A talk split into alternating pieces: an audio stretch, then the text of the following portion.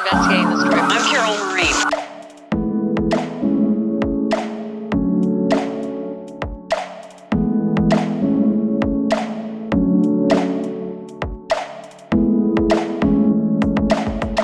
Hello, I'm Carol Marin. For the season finale of So You Want to Be a Reporter, we're focusing on the ethics of appearance in TV newsrooms. Joining us is Tahera Rahman. In February of 2018, Tahera became the first full time U.S. TV news reporter to go on air wearing hijab. At the time, she worked for WHBF TV in Rock Island, Illinois, covering news in the Quad Cities area. Today, she joins us to talk about what it was like to break that barrier for Muslim women across the country, the journey it took to get there, and the progress she has seen in the years since.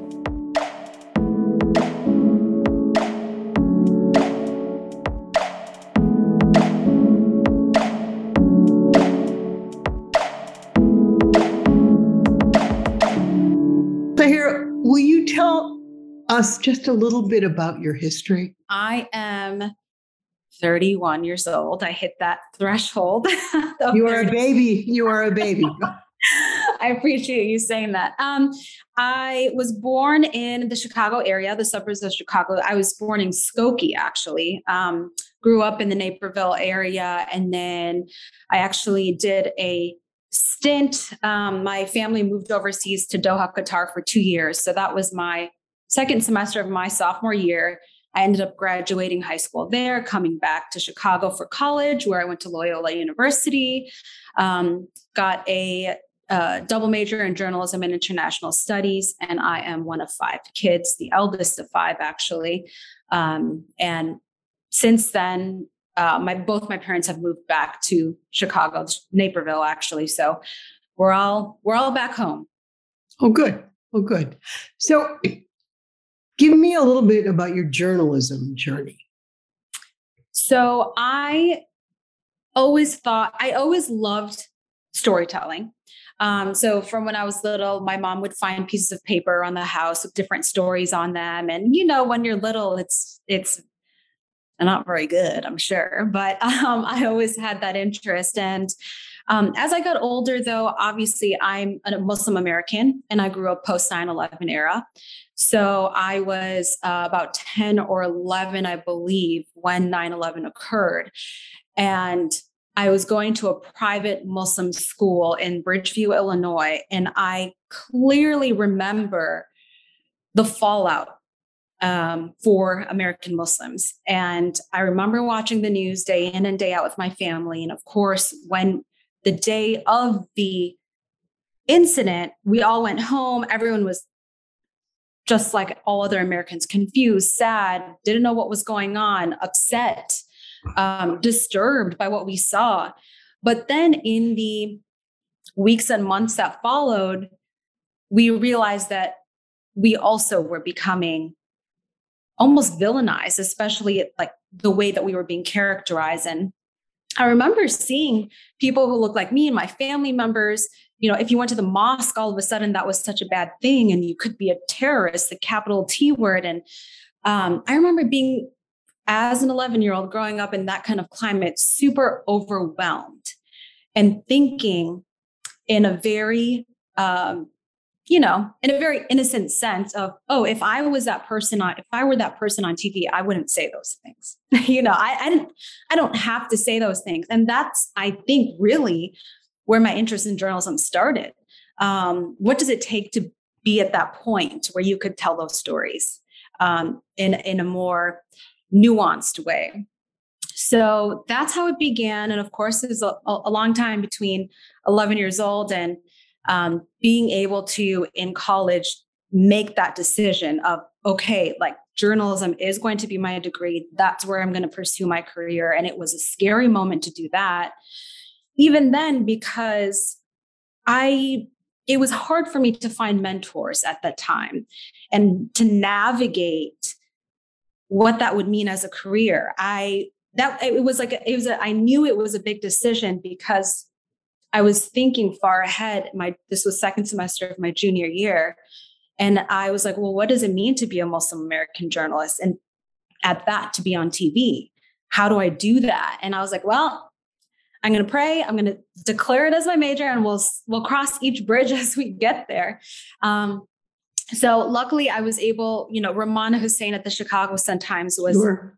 One of my former colleagues. Oh, she's amazing. And I remember reaching out to her while I was in college because I read one of her columns and I just loved it. And I, anytime I saw a Muslim sounding byline, I reached out to that journalist. Um, and all of them were so nice and being able to, or just taking the time out for a college student and giving their two cents and encouraging me to keep going. Um, and so even though they weren't TV reporters, that that kept me going. Um, same with Malika Bilal was a, you know, a TV reporter um, for Al Jazeera, and she was another one that I tapped into a lot for advice. So those were my encouragements along the way and were became even more valuable when I hit that threshold of graduation and was being told by prof- well-meaning, I should add, well-meaning professors, well-meaning uh, producers at the internships um, in which I was, you know, shadowing people, and they were telling me it's going to be hard. Uh, they asked me, "Are you will would you be willing to take off your hijab for a TV reporting job?" That's how low confidence everyone had that it would it would work. And I said, "No, I, I wouldn't." And um, and then I remember my producer saying, "Well, okay, get ready for a lot of no's."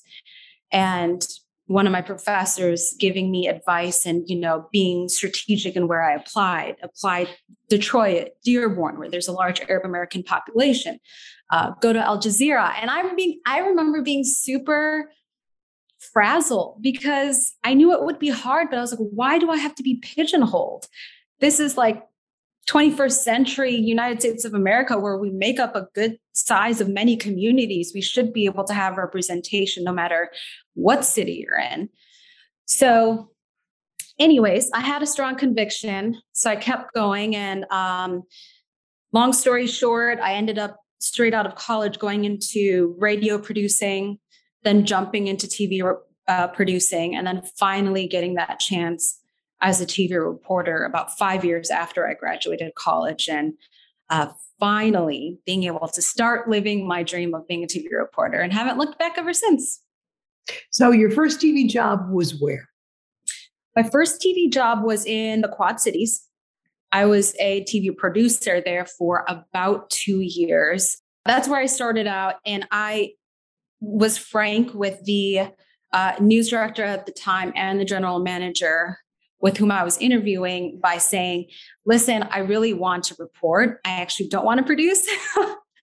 but um, the news director had convinced me to take a producing job because he said, listen, producers are worth their weight in gold. You can still keep an open mind. You can learn so much by being in the industry. Um, and he encouraged me to take the job. And I said, you know what? I have been applying for quite some time to be a reporter. And my path to being one is not going to look like everybody else I graduated with. It's not going to be a straight line. I'm realizing that. So maybe this is my way to becoming a reporter.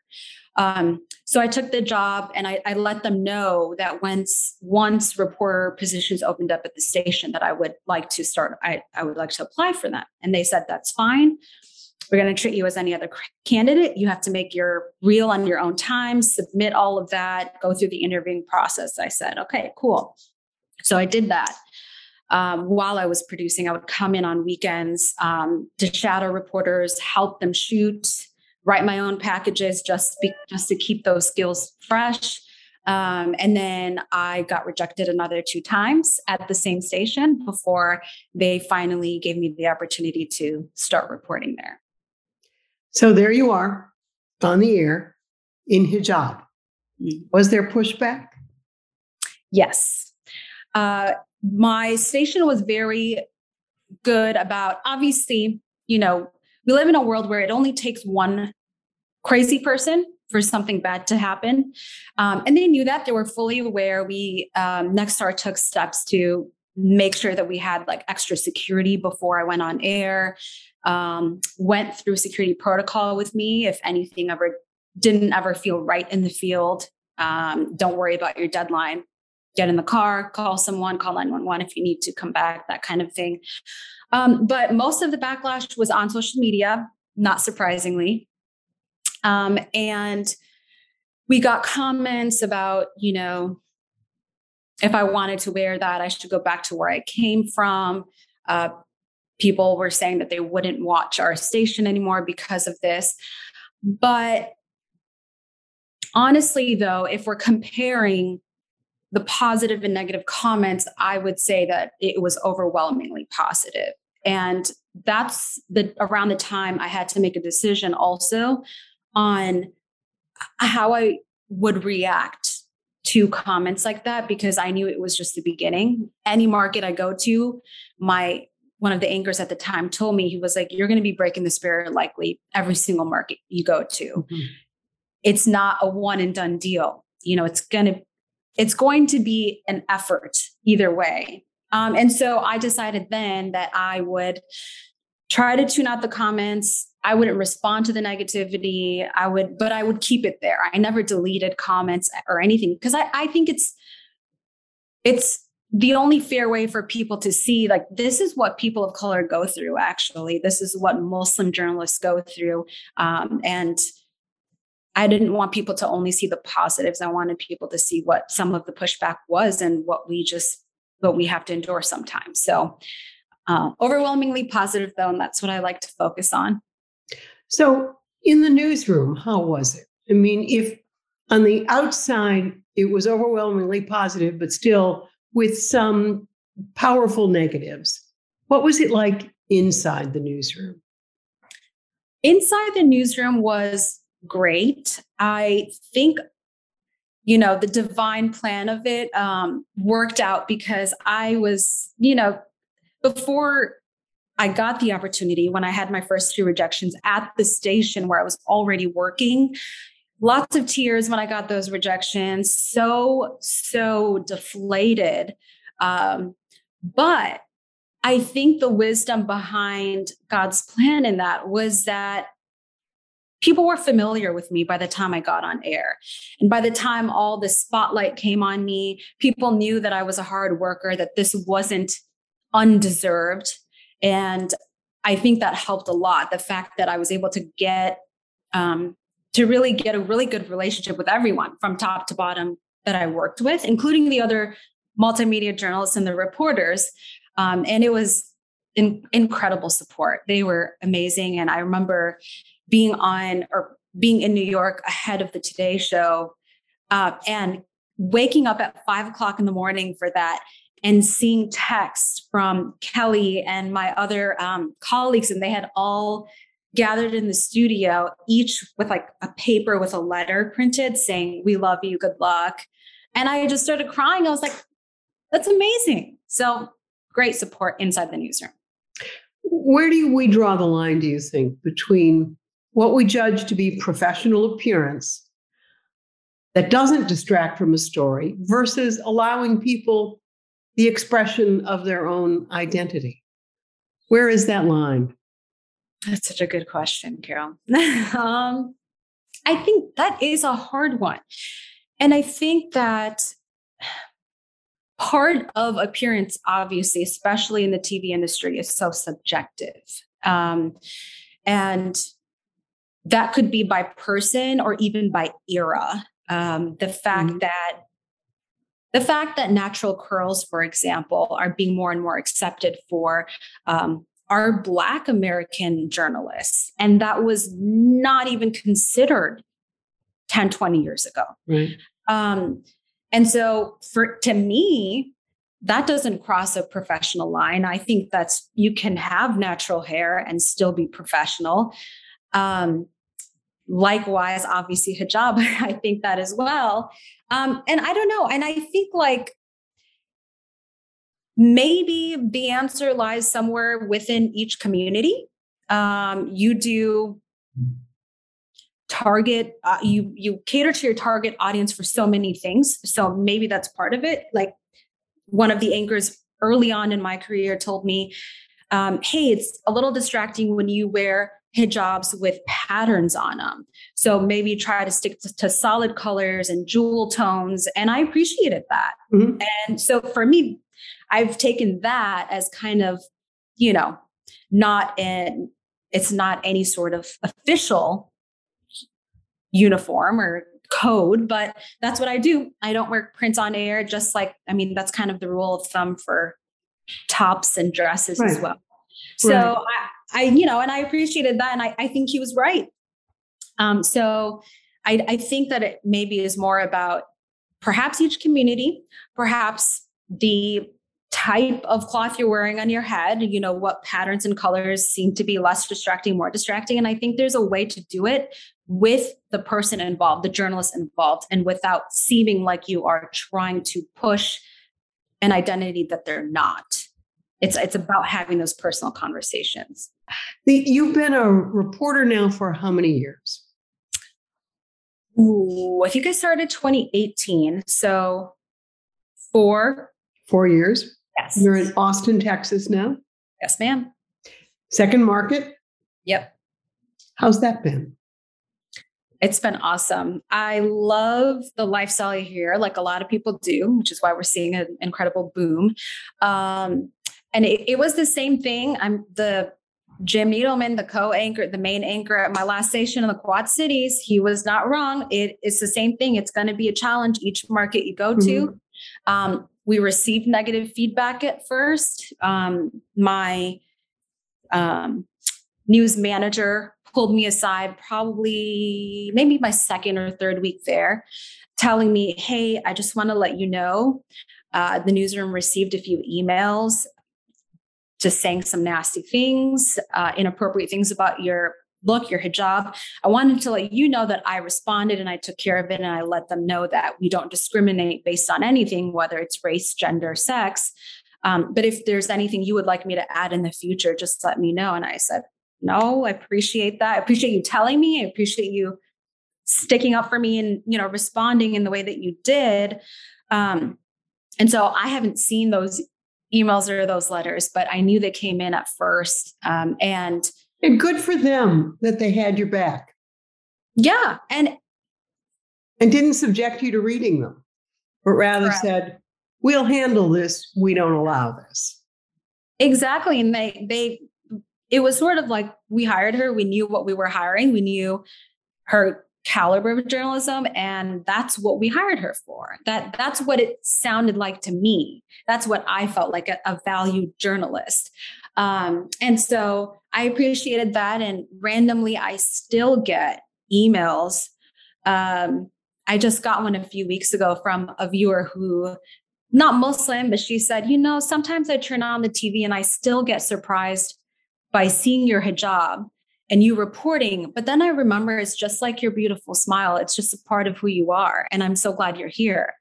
And random notes like that are, are incredible because especially when in the grind of the day, when you're go- in day in and day out, you're worried about your deadline, all you care about is the story. And then you realize that something as simple as your appearance means something to someone. Mm-hmm. And that is also part of who you are as someone who's representing, whether you like it or not, an entire community. And that's a really it's an incredible responsibility, an added responsibility as being a journalist, journalist of color. Um, and I don't take it lightly, but it's pretty amazing. It is pretty amazing. What kind of stories are your kind of stories? What's your beat or what's what's your niche? Right now, I am the business housing development growth reporter for KXAN. So, never a shortage of that stuff to talk about. Um, real estate market, um, gentrification, all stuff that I have been covering for the past year or so. I started out covering um, the county south. I was a bureau reporter for the county south of Austin. So that was where I started. And now I'm central Austin, fo- focused on business and growth.